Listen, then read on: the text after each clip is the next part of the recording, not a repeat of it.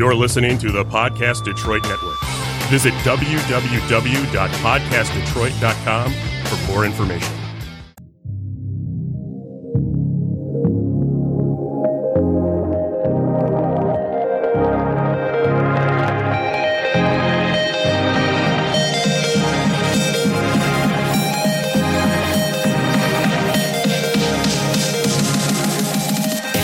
Welcome to M Squared TechCast, a live internet radio show offering the latest news and interviews with the people driving business, technology, and politics in Michigan.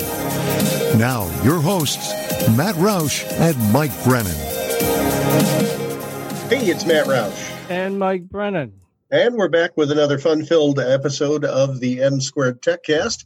Uh, we've got a wide ranging show for you today. Where, yes, we're going to have a visit a little later from uh, Fred Brown, our favorite epidemiologist, and uh, Dr. Doom, as I call him. But uh, we're going to start things off with a little bit more positive news about the redevelopment of a longtime um, vacant property with a storied history in uh, suburban Detroit. So, uh, Gary Roberts, why don't you introduce yourself to the audience here? Yes, so thank you, Matt and Mike. I appreciate the opportunity to be here. I, am Gary Roberts, and I'm the uh, planner for the MITC, which is the Michigan International Technology Center Redevelopment Authority, which is governed by jointly by Plymouth Township and Northville Township.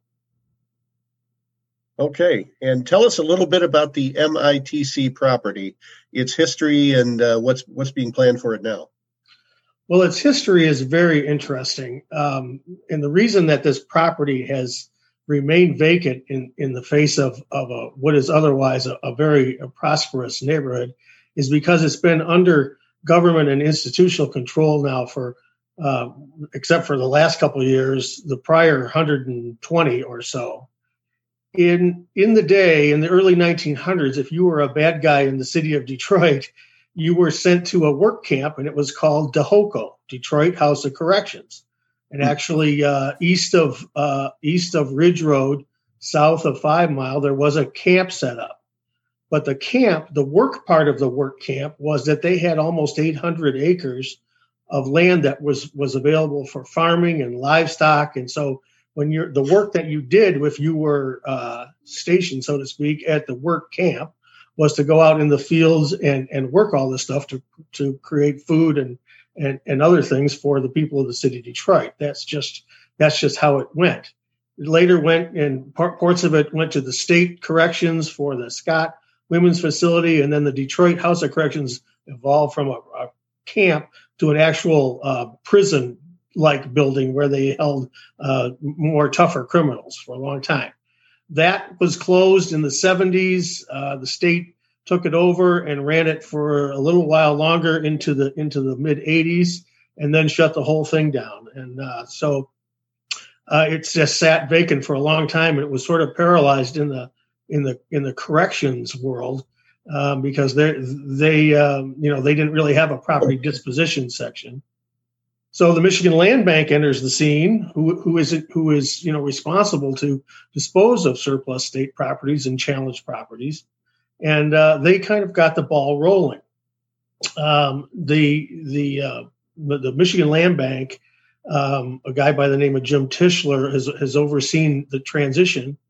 Uh, years ago, the properties were split up. Northville Township, very wisely, almost 15 years ago or so, uh, purchased a bunch of the property directly from the city of Detroit in the name of future economic development.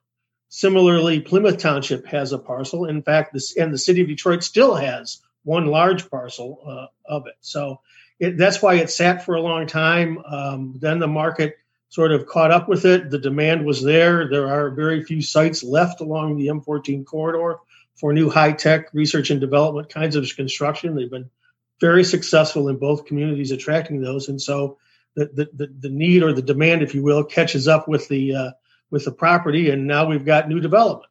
Finally.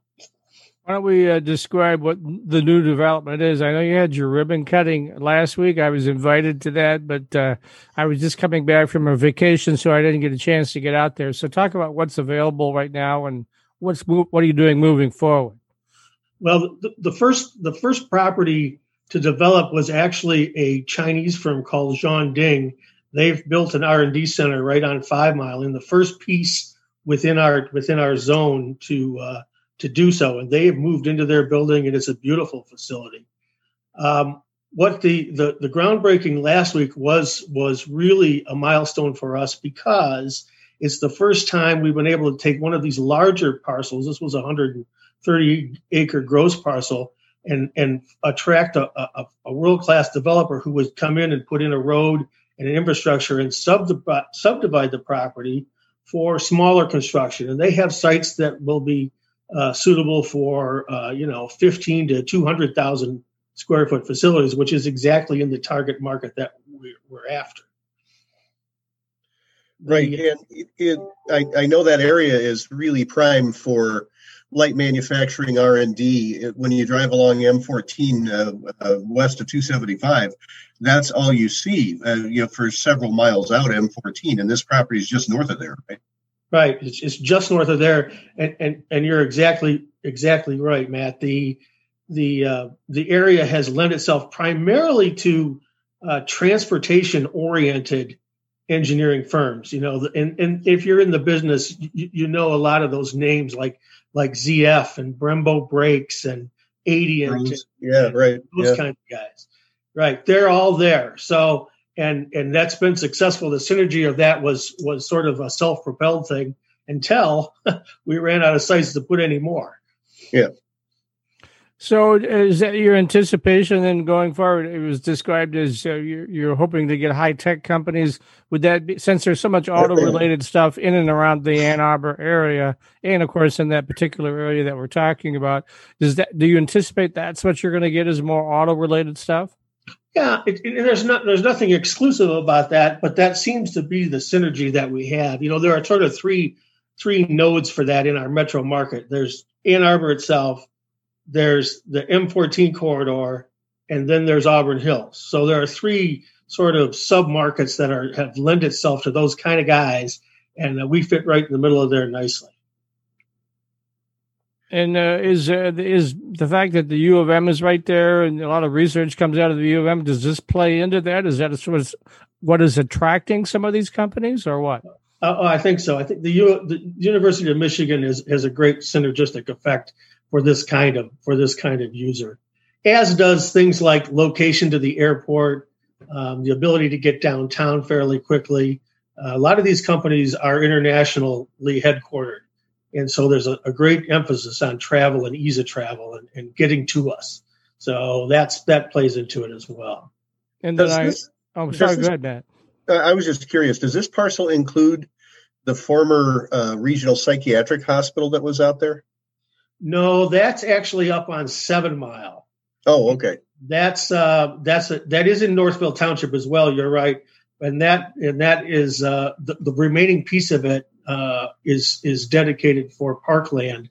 The uh, uh front half of that has already been sold to uh, the Schostak firm, who's developing okay. commercial there.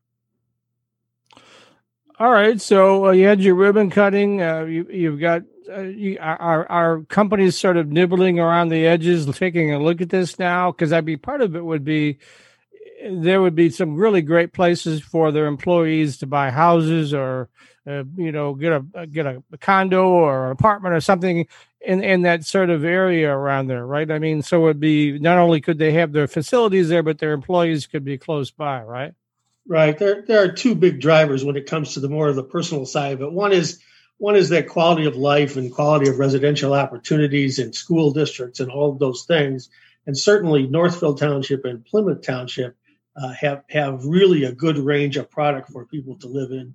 And the number of, of graduate engineers in proximity is also a very important piece that people look at. And we seem to have a high concentration of automotive related guys that live in and around the, the, that area. So that that's that's certainly part of it. Yeah, man. Yeah, my uh, my my former excuse me, my former employer, the uh, Engineering Society of Detroit, is fond of saying that uh, the Detroit area has more engineers per capita than any place else on earth. So there's plenty of talent, you know, around. Right, and I think that's you know that just generally that's why a lot of these these international firms and they're you know Asian and European and everywhere, um, focus on us because of, I think because of that. I think there's some comfort in the synergy of, of seeing the success of all these related type firms around you, and then add that to the, the electric vehicle uh, thing that's going on in Ann Arbor.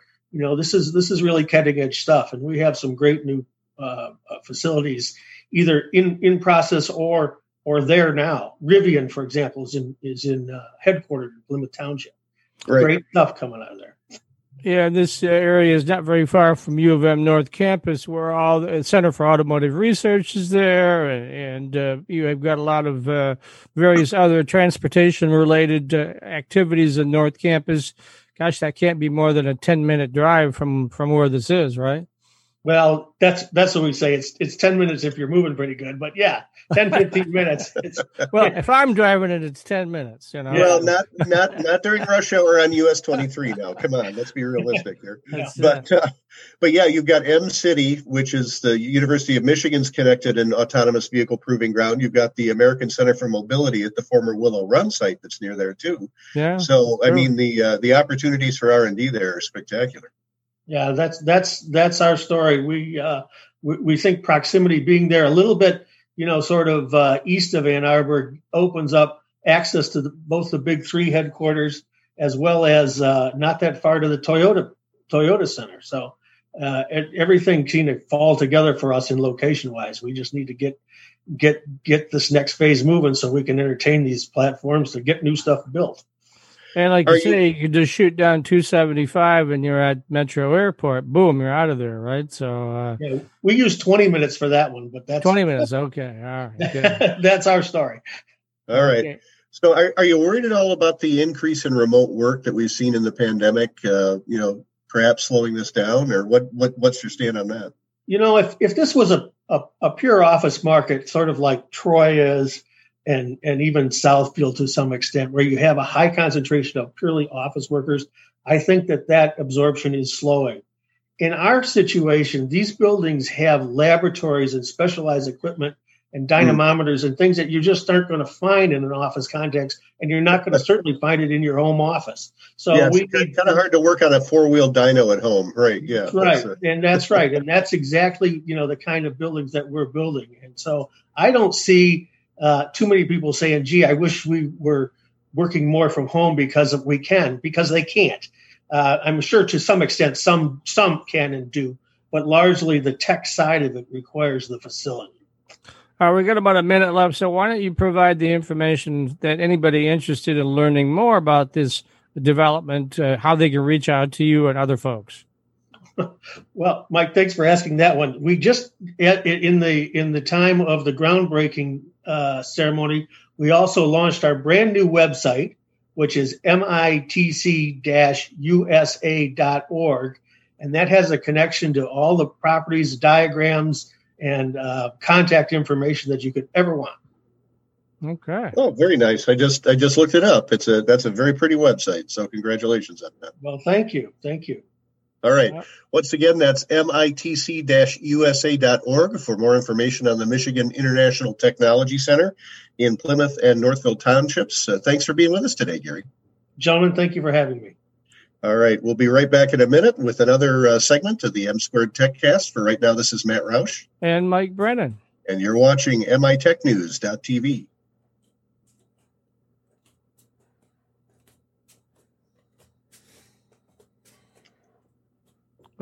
I don't hear the music.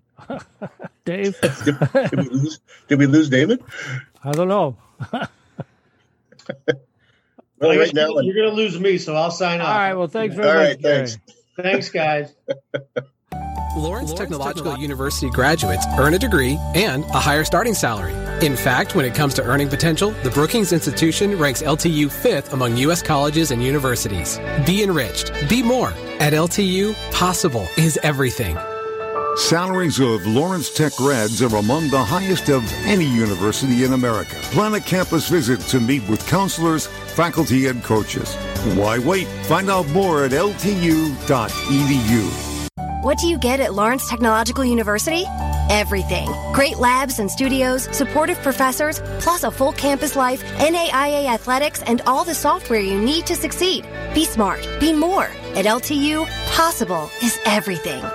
Salaries of Lawrence Tech grads are among the highest of any university in America. Plan a campus visit to meet with counselors, faculty, and coaches. Why wait? Find out more at ltu.edu.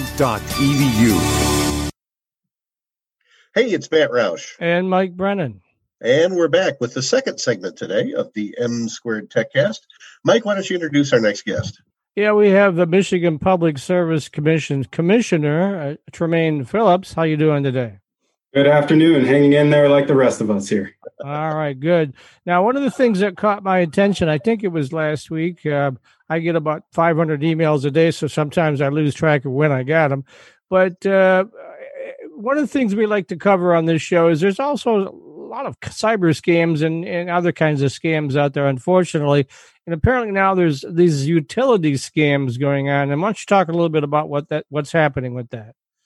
Yeah, well, first, as a little bit of background, uh, I am a commissioner at the Michigan Public Service Commission. We're the uh, principal agency for regulating the electricity, natural gas, and telecommunications industries. And in that capacity, we are uh, tasked with ensuring that Michigan residents have access to safe and reliable electricity, natural gas, and telecommunication services. So, again, as a part of that role, certainly educating customers on uh, how they can protect themselves from utility scams is is really integral. And utility scams have always been around, uh, but what we certainly see is that one, they pick up during the holidays, uh, and they've also picked up during the pandemic. And whether that is because more people are at, are at home, we're all on our laptops or cell phones, so there's more of an opportunity for scammers to uh, have access uh, to us and, and to our personal information, or it's because uh, you know we are going through this cycle of customers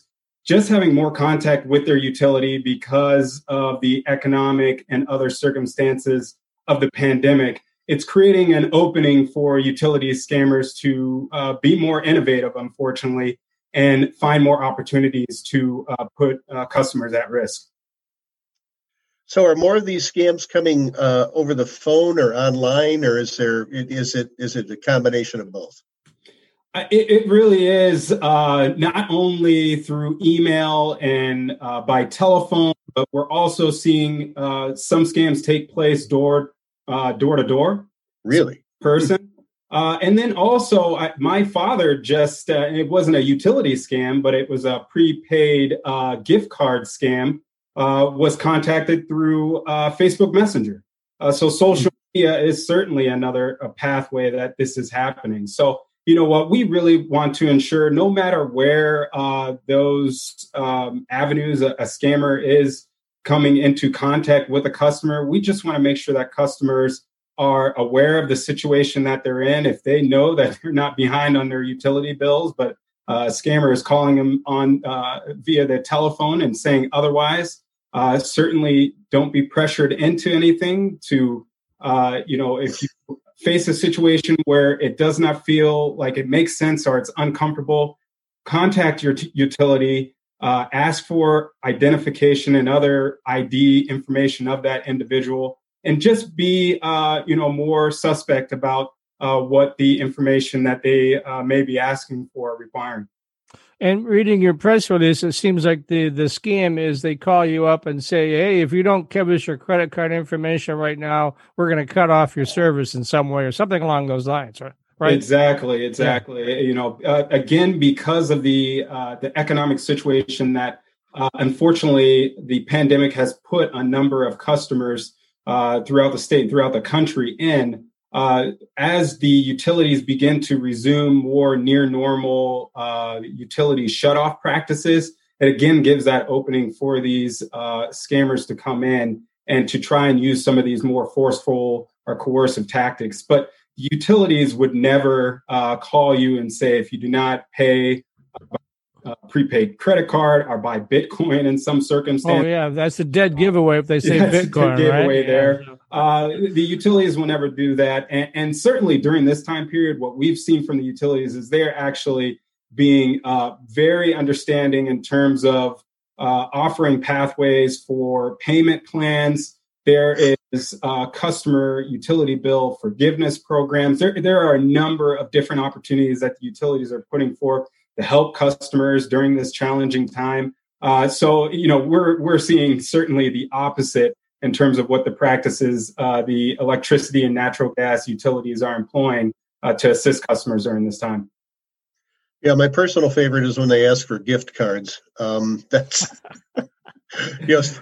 As far as I know, DTE does not take you know uh, Amazon gift or, or, Bitcoin. If they ask for Bitcoin, yeah. right? Ding ding ding, the bell should yeah, be going off. At least right? not yet. Maybe, maybe in another decade or so, but that's oh, yeah. not the uh, payment arrangements they have thus far. But but uh, you know again. Um, it, it, because there is just so much more interaction happening between the customer and utilities during this time period. Just the utilities are putting out a lot more information about how to assist customers, whether it's through energy efficiency, payment plans, or other means. It, you know, it does create this for this confusion. And so, uh, please, you know, feel free to contact your utility or to go to the Michigan Public Service Commission website. And we have plenty of information on how to uh, best avoid some of these uh, more um, uh, I guess, frequent utility scams. Can we talk a little bit about? I know I've seen a number of press releases come across the transom about what you guys are doing to help folks that are. Because right now, you know, we're the the the the the plan that the feds were going to give us to extend out helping hand yeah. financially is stalled because of the elections. It may or may not reappear until January a lot of people are in desperate situation, and I know that the yeah. MPSC is has a lot of things going on right now to help people. Can let's go into a little more depth on that. Yes, certainly, because this is a this is an important part of this equation as well. Uh, the commission has really been uh, focused on this effort uh, and on the impacts of the pandemic ever since. Uh, I remember we started asking questions on what the possible impact uh, could be in late February.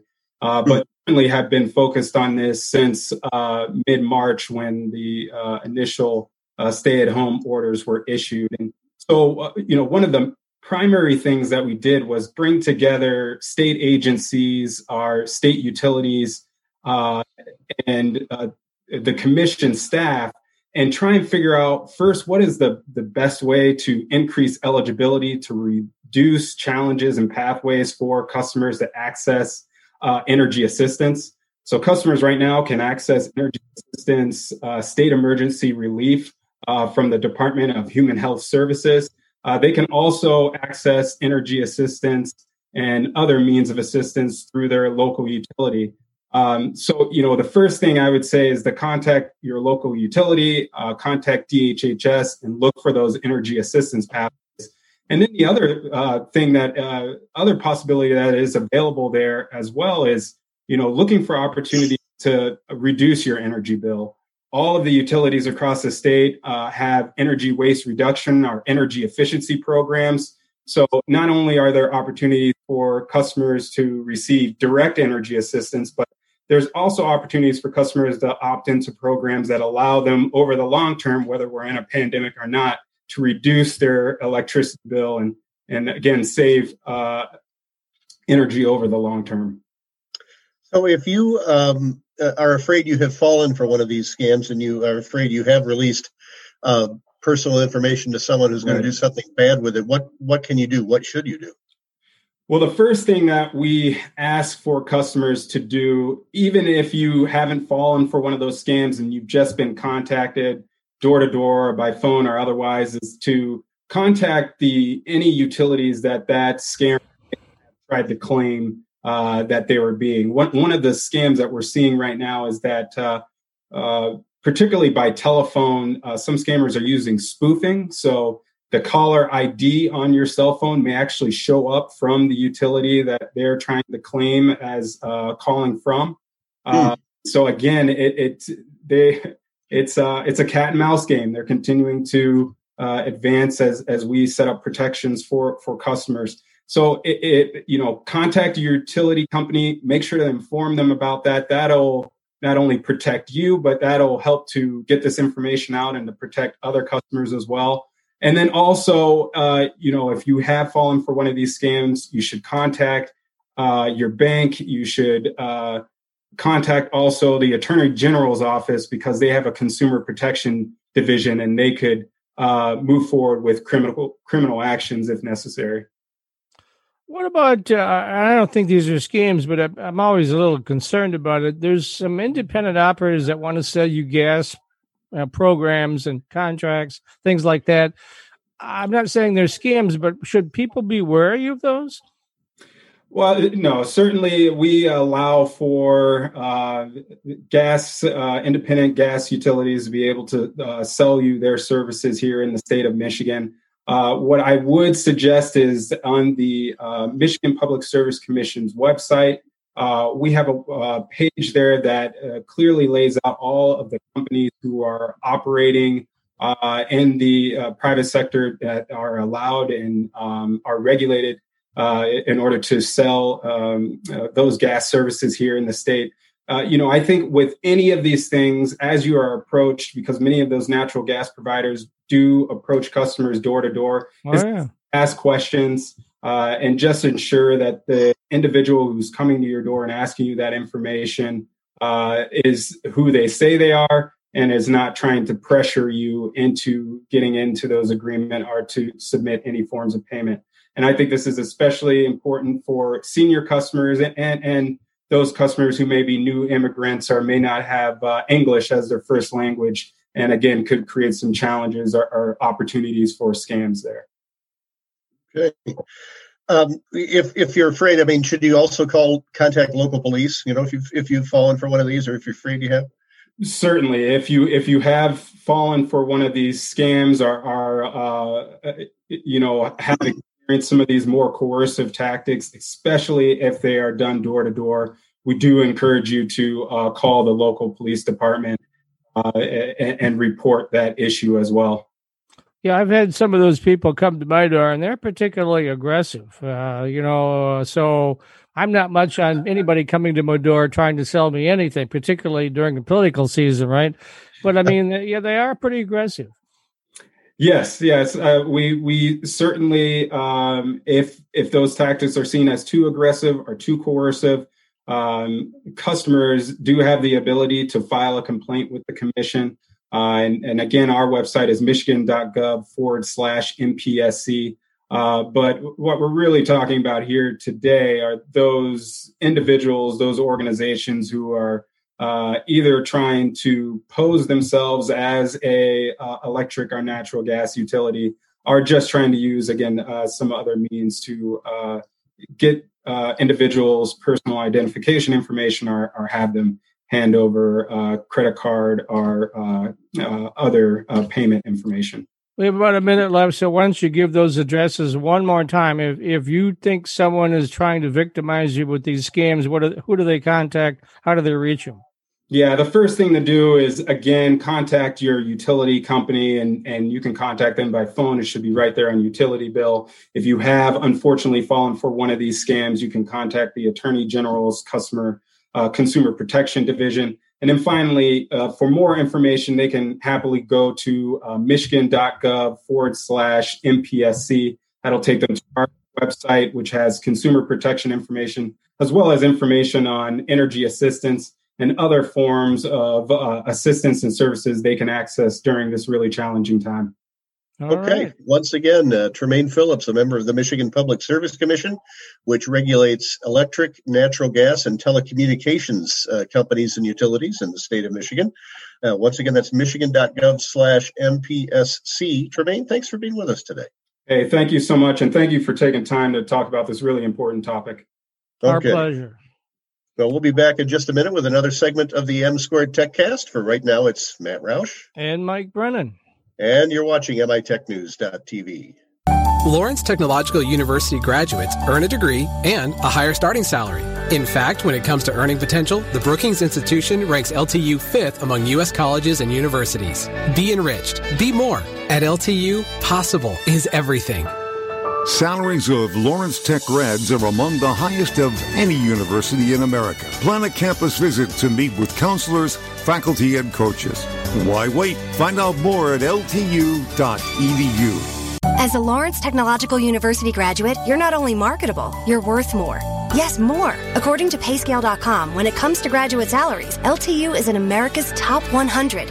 Be invaluable. Be more. At LTU, possible is everything. Salaries of Lawrence Tech grads are among the highest of any university in America. Plan a campus visit to meet with counselors, faculty, and coaches. Why wait? Find out more at ltu.edu. Hey, it's And Matt Roush. back. Yes, there we go. Okay, you start, Okay. Matt. okay, it's Matt Roush. and Mike Brennan. And we're back with another segment of the M Squared TechCast. We have cleared the second half hour of the show today for an in depth report on the latest in the coronavirus pandemic from our, our uh, favorite epidemiologist, Fred Brown of Birmingham. Uh, Fred, welcome back to the show for another week. Um, we've seen significant spikes in both the national numbers and in Michigan numbers. And I keep reading now about how this thing is spreading into the least populated parts of the country, which was the last place it had to spread into. And Um, also impacting our political figures as they move around the country, but we won't go into the politics of it. So, uh, well, yeah. Oh, Mike boy. Pence's office and and and the political rallies. Uh, okay, sure. All right. okay, yeah. So, what's your take on what's happening, Fred?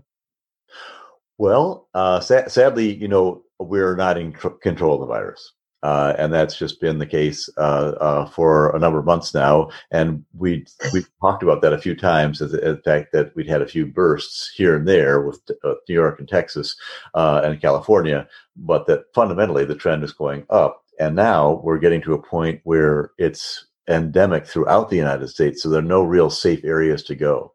Uh, and so if you're thinking that you know you can be up north or be in Montana and and and avoid uh, the virus. In fact, it's just as dangerous there as it is in, in our inner cities today. Yeah, even the UP is reporting a very bad situation up there, and you wouldn't think that because it's so sparsely populated, right? Yeah, no, it's uh, it's true, and the and the challenge with when you get to more sparsely populated areas is is their health systems are a lot uh, are are are actually not as robust as, as the ones in the inner city. So the further you get away from you know the inner cities where they do have ICUs, they do have a lot of ventilator support, they have you know people who are ready to be able to to separate COVID patients, you know, from the other patients. That's one of the big problems we have in the countryside is that if you're in a 25 bed hospital out in the country, it's very hard to create a separate ward just for the and isolate COVID patients, and uh, and then you know uh, you know spreading among the the patients in in in in in those in those places. So it's important that if you do have COVID and you've got bad symptoms, to try to get yourself to a teaching hospital uh, or or to a to a to a, a centered hospital that can really help you rapidly. Uh, yeah, I guess uh, that, that was, it's one advantage of living here in Ann Arbor is we've got more medical than you can shake a stick at here, right? So, uh, Yeah, Ann Arbor's Yeah, not a bad place to be. If you got if, if you want to make Yeah, yeah. You wanna between be in U a of M place and- yeah, between on U of M and yeah, between U of M and St. Joe's, man, I'll tell you. Yeah, right. Excellent. Yeah. they have Um, very, and- very. We're fortunate. and yet and yet fred i keep seeing i'm still seeing comments on social media that's always somebody like well my sister-in-law's a nurse at beaumont and she says it's a ghost town so where are all these cases that they're talking about so Yeah. what, what do you say to something like that Yeah, it, it, it's it's uh, so there's some parts of the country that are completely overwhelmed. I mean, if you if you're in parts of Florida, if you're in parts of South Dakota, if you're in in, in parts of uh, of the cities that are uh, the, especially the groups that are the states that are really taking off fast, um, there you'll see over o- overwhelming conditions. So in South Dakota, they're actually having to bus people to Montana. It's Mm. that bad, you know. So you don't want to be in that situation, and it's a good thing that it's a ghost town. What they've done is they've actually isolated entire floors at, uh, at Beaumont, for example, and, and made those available just to COVID patients. And so what happens is, uh, you know, you, you're sitting there going, "Gosh, you know, we got a lot of other patients. Why do we have all these separate beds?" And that's because the COVID patients take a long time to heal. You know, we're talking about a, a length of stay that can be four or five, 15 days, 20 days. Uh, some people are in the hospital 60 days. And Hmm. so you don't want to be caught you know having to care for those patients and having to move those patients if you haven't isolated and so there are probably parts of beaumont and, and you know I, I can imagine there are probably parts of larger hospitals that have you know, gotten prepared uh, and then are saying gosh we've, we've got this extra capacity can't we use it and the answer is well you're taking a chance because we're going to have an up, uptick and you're going to have a lot of patients staying for a long time. Yeah, and then of course we're moving into flu season, uh, so we got the one-two punch coming up. Uh, the other thing that I wanted to point out uh, uh that we talked about this previously, and I'm glad that I that I did my flying a couple weeks ago or a week ago. Yeah, congratulations! Because on November first, all these airlines are going to start filling that center seat in the aisles, and you're going to be shoulder to shoulder with everybody if you're flying somewhere for the holidays well, I can only imagine, right? Uh, geez. Yeah, eh, you're you know eh, you're taking a chance. There's no doubt about it. Uh, and uh, the, the more distance you're able to maintain, uh, the better you are. So maybe start flying first class if you can. Uh, I know it's very super expensive, but if you're eh, in a comprom- if you're you know got uh, a compromised situation, you're a compromised patient, I'd recommend uh, probably driving. Interestingly, there's there's sort of a big business going on with renting mobile homes. So uh, you know, if you need to go across the country and you want to see the family, bring the whole family with you. You rent the mobile home, and you got your whole hotel there. You got everything you need to have, and you drive to you know your aunts, and you're pretty well sequestered that way all the way through the process versus flying mm-hmm. out. And then maybe see a little bit of the country. You know, why not? Yeah, because you have to also wonder about motels, hotels. Who's been in that bed the night before, and how clean is it, kind of thing. Uh, yeah, that's actually I, I hadn't thought of that. That's actually a great way to to maybe do that. So, yeah, we stayed. We went and visited. We had a socially distanced uh, 80th birthday party for my father-in-law two weekends ago in uh, Benzie County near Traverse City, and it was held in a 40 by 60 foot pole barn with the garage doors open. Thank God it was warm enough that we were able to do that. It's getting um, cooler now. Yeah, yeah, and everybody everybody was in masks. But what really scared me was was the hotel room um, but we just we just brought you know Lysol and wipes with us and sanitized the hell out of everything you know when we got there and did it a couple more times while we were staying there. Plus, it had a window that opened, which was nice. That's so, great. So you weren't you weren't sleeping in one of those bunny suit kind of things, like yeah, uh, no. you know. All right, good. I did I did bring my own pillow though. I, I will oh, tell you that. Yeah, bring your own pillow. Absolutely, you have those little silk bags you can slip into if you want to, and uh, sit on top of the bed. But uh, trick trick on, on wiping those things down is to actually get those spray bottles and really really soak the surfaces if you can. Those yeah. high surfaces, especially the, the clicker of the TV, the on off switches of the uh, uh, for for light switches, all those areas you know are are and the toilets. You want to make sure you you know you probably uh, ventilate as much as you can with a with a fan and and yeah we left the fan on the whole time and and the only problem with leaving the window open was it didn't have a screen so we had about oh. nine million ladybugs in the room when we got back but other than that so because they, they i mean this time of year they're looking for someplace warm right so you know well you know it is it is the season uh, it is the election season and i did uh, put something together uh, a few months ago, actually, and I sent it out to both campaigns. I sent it out to the Trump campaign, and I sent it out to. Uh, at that point, uh, Biden hadn't even been selected yet, but I thought I'd show you what I what I thought was the what were the important things to focus upon. I showed you a little bit about the map uh, uh, that we showed and how to you know uh, what where where where to try to influence the vote based on COVID policy, right. um, and that that was beneficial to both parties. Um, but uh, you know, my, my interest is in trying to save lives by in, with improved policy, and so I wanted to show you uh, what I put together a, a little while ago, uh, and uh, and that it now has now been picked up uh, by a number of groups because a, lot of I, was working, as you know, with both Republican and Democratic states, and the Republican uh, and the Democratic governors were saying, you know, it'd be very helpful to have this talked about at the higher level. So this is what I put together. If it's if it's of interest, I, I can I can show it to you quick. Sure, yeah, sure. All right. Um, Everything you've ever shown us so far has been of interest, so I'm assuming that's going to continue. So go go right me, ahead. Let me uh, put this onto a onto a slideshow because I uh, I don't want to show you too much of it because it, it's actually a very large discussion that a number of people put together. Uh, but it's I thought it was uh, interesting. So basically, this is back uh, a, a, while ago, and uh, I sent this to both campaigns. So I was interested in improved healthcare, and I said, you know, my, in my experience, the way that we're currently going after COVID uh, is going to be cha- is going to result in a, in a, in a challenging situation in the fall. And uh, sure enough, we here we are.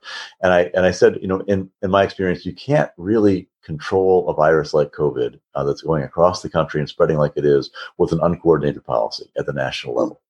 Uh, because if you try to do that, what happens is uh, what's happened is that everything devolves back to the states, devolves back to municipalities, devolves back to individuals who then, you know, are are responsible for making a decision. And the problem is they'll they'll make individual decisions that might optimize it for themselves, but then when you put it all together, they all those decisions start to counteract each other. So we have a whole bunch of states that are, you know, doing one thing, going one direction. A whole bunch of states are going another direction, and they're counteracting what each other are doing. And that's what we're seeing, sadly, uh, in, in a number of areas in the United States. And so uh, I think that the, I thought there were seven transitions that are required. The first one is you have an overall U.S. strategy so that things are fitting into one system. People are communicated to consistently across the whole country, so you're not getting spatters of, of, of, of, misunderstanding and confusion all over the country, which I think we were having, and we still have to, to a large extent because there's so much data now that's starting to come out. And the other thing you want to have is a standards program that attaches itself to, to, to the strategy so that you can't have, in one state I'm working with, you know, they have, you know, our positivity rate when it gets over 10% we're you know we want to raise the flag. I, I, work with another state that says once the positivity rate gets over 2% i want to raise the flag. Well you know that that's a big difference uh, in terms well it, it, it, it's it's a it's a fivefold difference um, uh, in in in the trigger that you're using. And so and, those states happen to be right next door to each other uh, with, with a big city in between them. And uh, they're having a lot of trouble uh, in one part of the city uh, where people are driving across uh, from uh, who are, and, and, they're infecting the other part of the city. Uh, and so it's a, it's a, uh, on one state and the other state, and it's a big town. So you want to have an objective scorecard that measures and monitors the state programs, coherent, accurate, is timely. One of the big problems having these these these these data sets come through the states, and it takes this. What happens is I don't know if you know those those curves that we put together for at Johns Hopkins, but we have to use seven year seven day averages. So you see these little spikes all over the place. That has nothing to do with real rates. That has to do with the data that's dumped in, right? So right. we have to smooth out that that curve so that the spikes don't get confusing you know, because it turns out that Massachusetts will dump everything on a Saturday morning, their entire week's last week of work, and suddenly you got a huge spike in Saturday. Well, that didn't happen on Saturday; it happened the whole week. But we had so that's why we're using a seven day average. Some some states are quite good. Actually, Massachusetts is quite good, and it, it actually deposits every day. But there are other states that do. You you, you wait a, a, week every Saturday morning, all of a sudden, boom, you get a hit, and it's very hard to do our models that way, and, and so on. But but at any rate, we're we don't have timely metrics, so we can't intervene uh, consistently uh, with the with what's going on on the ground. And uh, the other problem is we don't communicate very consistently either. So everyone's sort of wondering what the right levels are, what to do, what to do next, what does that mean. And so that's the first thing I thought was was missing.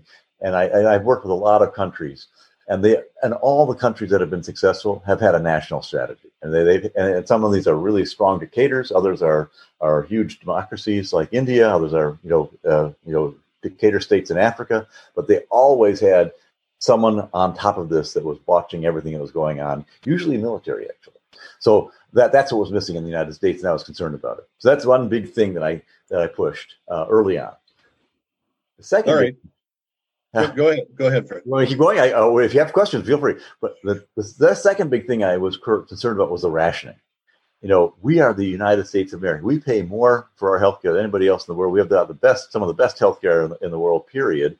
And we're rationing masks, you know, pieces of paper that we, we can't seem to get paper and, and, and elastic straps around the back of the head for, for every person in the country. We were able to, you know, down, down the street in Willow Run, we were able to man, manufacture what? A B 52 every 62 minutes or something, right? In the middle of World War II. What is going on? This is crazy.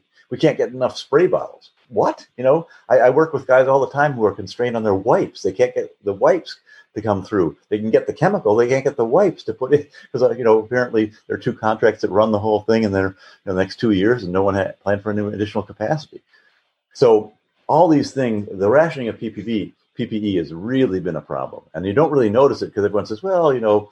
I don't really need the mask, and this, but you do need the mask. Trust me. Uh, if you had better PPE, uh, there, there's a huge difference, and I um, you know, if you, in the studies that we've conducted, if you wear a cloth mask, you're gonna your your effective your effective uh, stoppage of the virus is about 83 percent. Right, hmm. so 17 percent of it's going to get by. So you're going to have a 17 percent attack rate after 15 minutes. If you're wearing a surgical mask, that number drops to about five percent. If you're wearing PP, if you're wearing you know a really uh, N95 well-fitted mask, you're talking about you know uh, fractions of a percent. The technology makes a huge difference, and the fact that we don't have the best technology for every American out there, and especially the healthcare workers who are now reusing their masks, and that's just unacceptable. And we haven't. We got two companies that basically manufacture all of our masks, and you know they're sitting fat and happy but it's killing us. And uh, we we have to uh, get uh, you know we really have to start to use the, the Defense Production Act to set, to sell to tell people like Procter and Gamble, tell people like Kimberly Clark who manufacture Pampers every day at this volume to say, hey, can you start manufacturing some of these masks? Right now, it's 3M and Honeywell that do all of our mass production, and they're they're small they're small potatoes in the in the in the overall scheme of things compared to others countries who are better better at this than we are. So you know, the fact that that's the next big thing. The rationing part has to stop.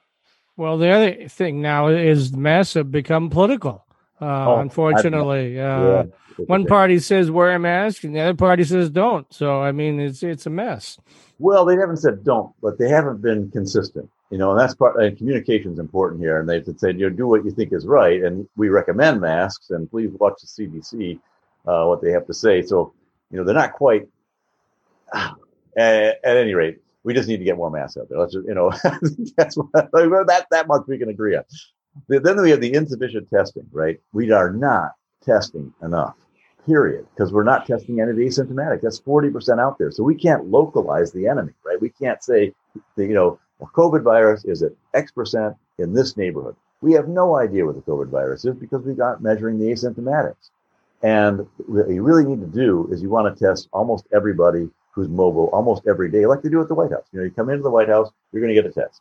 And the same thing should be true at your business. Same thing should be true ultimately at your home, so you know what your what your status really is. And and those tests are available, but the FDA doesn't have EUA uh, available for those. They don't have an emergency use authorization available for a home test.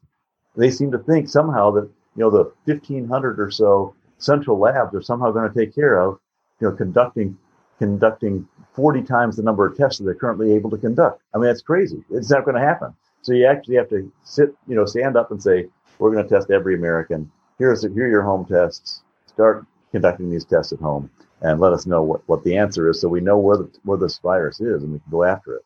So that's that's a big piece. And then we we don't we're not quarantining at all. And, and of course we're so overwhelmed with the number of people who have this thing that we can't do bucketing tests so sometimes if you get overwhelmed, you can start to collectivize the test. Well, we've got such a high percentage of test positives, we can't do that because it's not efficient as it, as it turns out. And we also can't trace very effectively because if you have to trace back two or three generations of contact and almost, and you're talking about 10, 15% positivity rates, you know, almost everybody you talk to is going to say, "Oh yeah, I've already, you know, I've already got the disease. In fact, please contact 30 more people that I may have contacted because because I've been been been under uh, because I feel under the weather right now." And then you, you just can't you just can't get your control over it. So it's so overwhelming that you just have to test everybody now. You just can't you can't screw around with test and track and this and that. It's it's hard to to, to do to set up because it's just too late.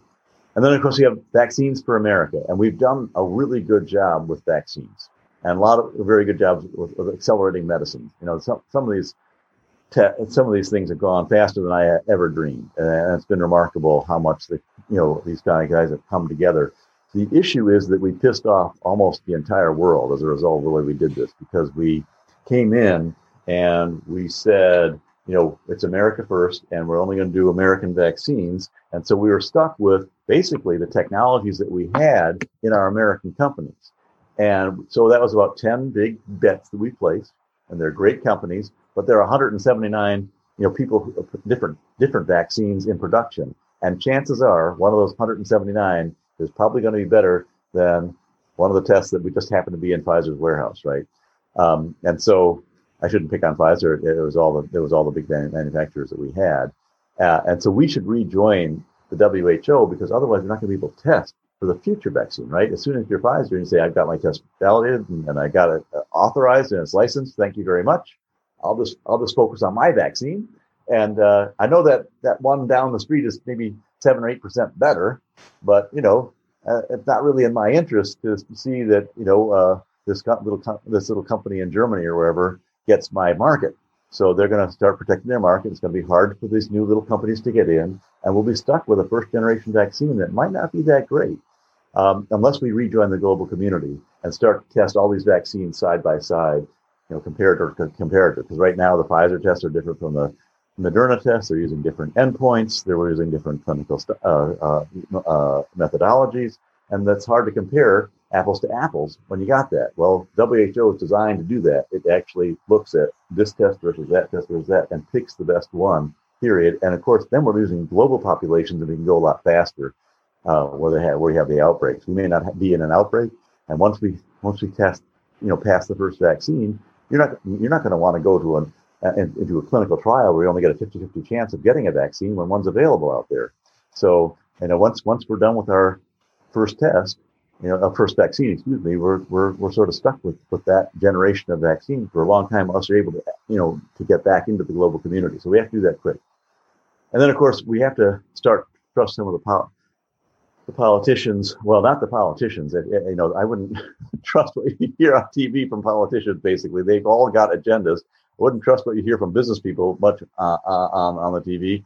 I do think that the healthcare, the, the people who have you know, devoted their lives to public health, devoted their lives to epidemiology, have a PhD and you know advanced degrees in the space, um, they generally are pretty objective these days. You know, I, I, I haven't seen many people who are who are off the page in terms of what should be done. Everyone's pretty consistent. You know, if you talk to the guys who I talk to, we're all, you know, there's not very much discussion about whether, you know, what, what, what to do at this point. It's all pretty clear. Uh, so we need to have data transparency so people understand what the data says and why we're saying these things. And it has to be pretty, and, and, the expert should, should present a full set of data. It shouldn't be the head of your investment uh, bank saying, you know, I, we think that this this this is better than that. It should be a, a scientist who, who who you know has access to the to the data and the complete data set, not you know sort of slowly releasing data that uh, helps their stock price, which is what we're seeing a lot right now. And we have to recruit a lot of new leaders in the, in, in some of our institutions, sadly, especially the CDC really let us down. Uh, and that that you know that was happening already in May when I wrote this, unfortunately. Then we have the, the, we have a really fractured health infrastructure. We've always had that problem, right? Everyone goes to slightly different areas, and so uh, and, and we don't have anything that's really designed for pandemic outbreak. We've got we're pretty good at maintaining. If you're if you're if you got a pathogen that's in control like the flu or in control like pneumonia, and don't have a big outbreak, our our existing infrastructure is pretty good for that. But where, we, where we're falling down with COVID is we got to have a fast infrastructure right now that's, that's ready for outbreaks, ready all over the country simultaneously, ready to go. And we don't have that kind of infrastructure. So that has to be redone, especially with real time testing, real time uh, capabilities. We have to have earlier detection systems, earlier testing and quarantining, and then we have to have, be able to rapidly flex the infrastructure to, to, to be ready for a pandemic. Because this is not going to be our first pandemic, right? We're going to have another one I mean, we, we had 1,371 epidemics breaking out in different parts of the world since 2007. So the chance that we, you know, aren't aren't going to get another pandemic like this in the next 10 years is really low. So every any investment we make right now is going to pay off. And then the last point is right now we're being, you know, forced into, you know, it's going to be either health or the economy. You can choose either one or the other. And the, the truth is that, you know, if you think about the interventions we got, which is PPE and mask wearing, you don't have to shut down the economy to do that.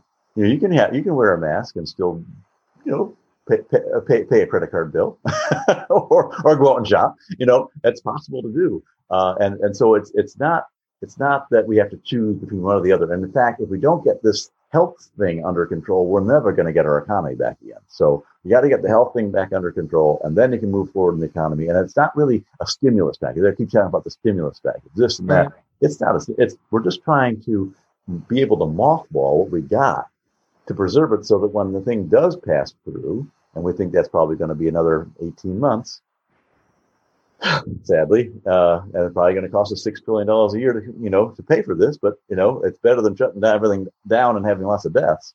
That's for sure. Uh, which happens when you do, when you're out of control in a pandemic. Uh, that's that, that so that's that's what we need to get to. We've got about... I, I don't I don't think you have to get political because when it comes to that column on the right, yeah, we are do, we are doing exactly none of those things now. That's sad. you know, that, that's, that's what's so know, depressing to me. Exactly. I know we can't seem to pass the fiscal stimulus in the Congress. I just can't believe that. I mean, I don't know what the heck they're waiting for. You talk. Well, I I know what's happening. So what, what part of the issue is that there's some people who are saying, look at the stock market. It's a V-shaped recovery. You know, we went down, we're coming back up again. So we don't need any of the stimulus stuff. If we stimulate, we're going to have inflation. Well, that's the stock market. The real economy isn't doing that. And if you talk to literally any economist on the planet, they're going to tell you, no, no, you need to put some money into that economy or you're going to have permanent disruption and permanent scarring to your economy because you're going to have to restart it somehow and uh, or or you can just preserve it as it is well you could you could pay now or pay later is more or less the situation right That's, and you pay a lot more later trust me because i've had to yeah. rebuild economies after a pandemic's gone through and it, and it, it's you start from nothing and right now we, we're starting from a lot right? So we got 21 trillion dollars to work with. So let's let's not ruin that. Well it, and it strikes me that the countries that have gotten this really under control um, I mean, yes, they they're smaller than us, they're more uh, homogenous than us, but it seems like the key to this thing has been widespread testing, like testing, testing, testing, and then contact tracing of people who either have it or have been exposed, and then a strict quarantine for those people who either have it or have been exposed, with financial compensation to you know get them through that time of quarantine they figure out, okay, you've been exposed, but you're not going to get it. So here's three weeks pay. I mean, is that really that hard to do? I don't think so. And it seems like that's the, those are the countries that really have it under control, have done those three things. And China's actually going to grow two percent this year on GDP. Uh, you know, they're, they're, the only economy on the, that's going to make that happen, but they're they're actually going to grow two percent this year. You know, and, and so this, this is not rocket science. It is basic, you know, blocking and tackling of health of, of public health and we just we just stumbled uh, early on, and then we never really caught up. We, just, we stumbled with the testing early on. We never got in front of the virus, and it just we we and since then we've just had a challenge, and we also have miscategorized it. You know, we frankly we kept putting it in the flu the flu bucket, and it just isn't the flu. And so all the people who we had a, uh, with expertise in the CDC and said they put it in that center of the CDC, and that just wasn't appropriate. It, we had much higher death rate, much higher trans- transmission rates. It wasn't seasonal, didn't have a vaccine attached. I mean, there are a whole bunch of problems with the way we assigned the way we assigned the authority for this. We have about two minutes left. What sure. can we say in the final two minutes? Be careful. Uh, you know, it it, it it it it it's it's starting. You know, what, what, what I said a couple weeks ago. If you want to do some stuff, do it this week. Don't wait until November. Well, it's November now, and just be really careful because it, it's this thing is is out there. It's looking for for kindling, and if you're just let your guard down a little bit, it's going to find you and it may not hurt you but it, it will go through your family fast. I mean we're talking about if you're married uh, 76% uh, attack rate. If you've got kids 26% attack rate. And generally it, it moves from children. Now we're seeing uh, after about a two week period to the adults and then uh, sadly uh, in about three weeks to the next generation which is the grandparents and and, and, and, and older people and rethink those holiday parties. Oh, uh, probably yeah. a very bad idea, right? Yeah, I mean, my, my, wife and I are, we usually have forty people come to dinner for Thanksgiving. This year, it's just her and I and the dog. Yeah, we got it, and we got a thirty-six pound turkey, so we'll send some out after. That'll make the dog happy, right? So. yeah, right. the dog will have plenty of leftovers for the dog in the freezer. That's right. so, all right, we're gonna have to leave it at that because Dave's got a hard stop at three o'clock with another show. So. Take him out there, Matt. All right. Well, uh, once again, this has been uh, our very own Dr. Doom, epidemiologist Fred Brown. Fred, what's what's your web address again? FredBrown.com. Come on, okay. stop by. You, great to have right. you, and you can see all the everything we've done uh, with with Mike and the team, uh, uh, uh and Matt and the team on that site. All right. Well, thanks to, to, Fred. Thanks to all our guests on the uh, M Squared TechCast today. We'll be back again next Monday at 2 p.m. Eastern Time. Until then, this is Matt Roush. And Mike Brennan. And you've been watching the M Squared TechCast at mitechnews.tv.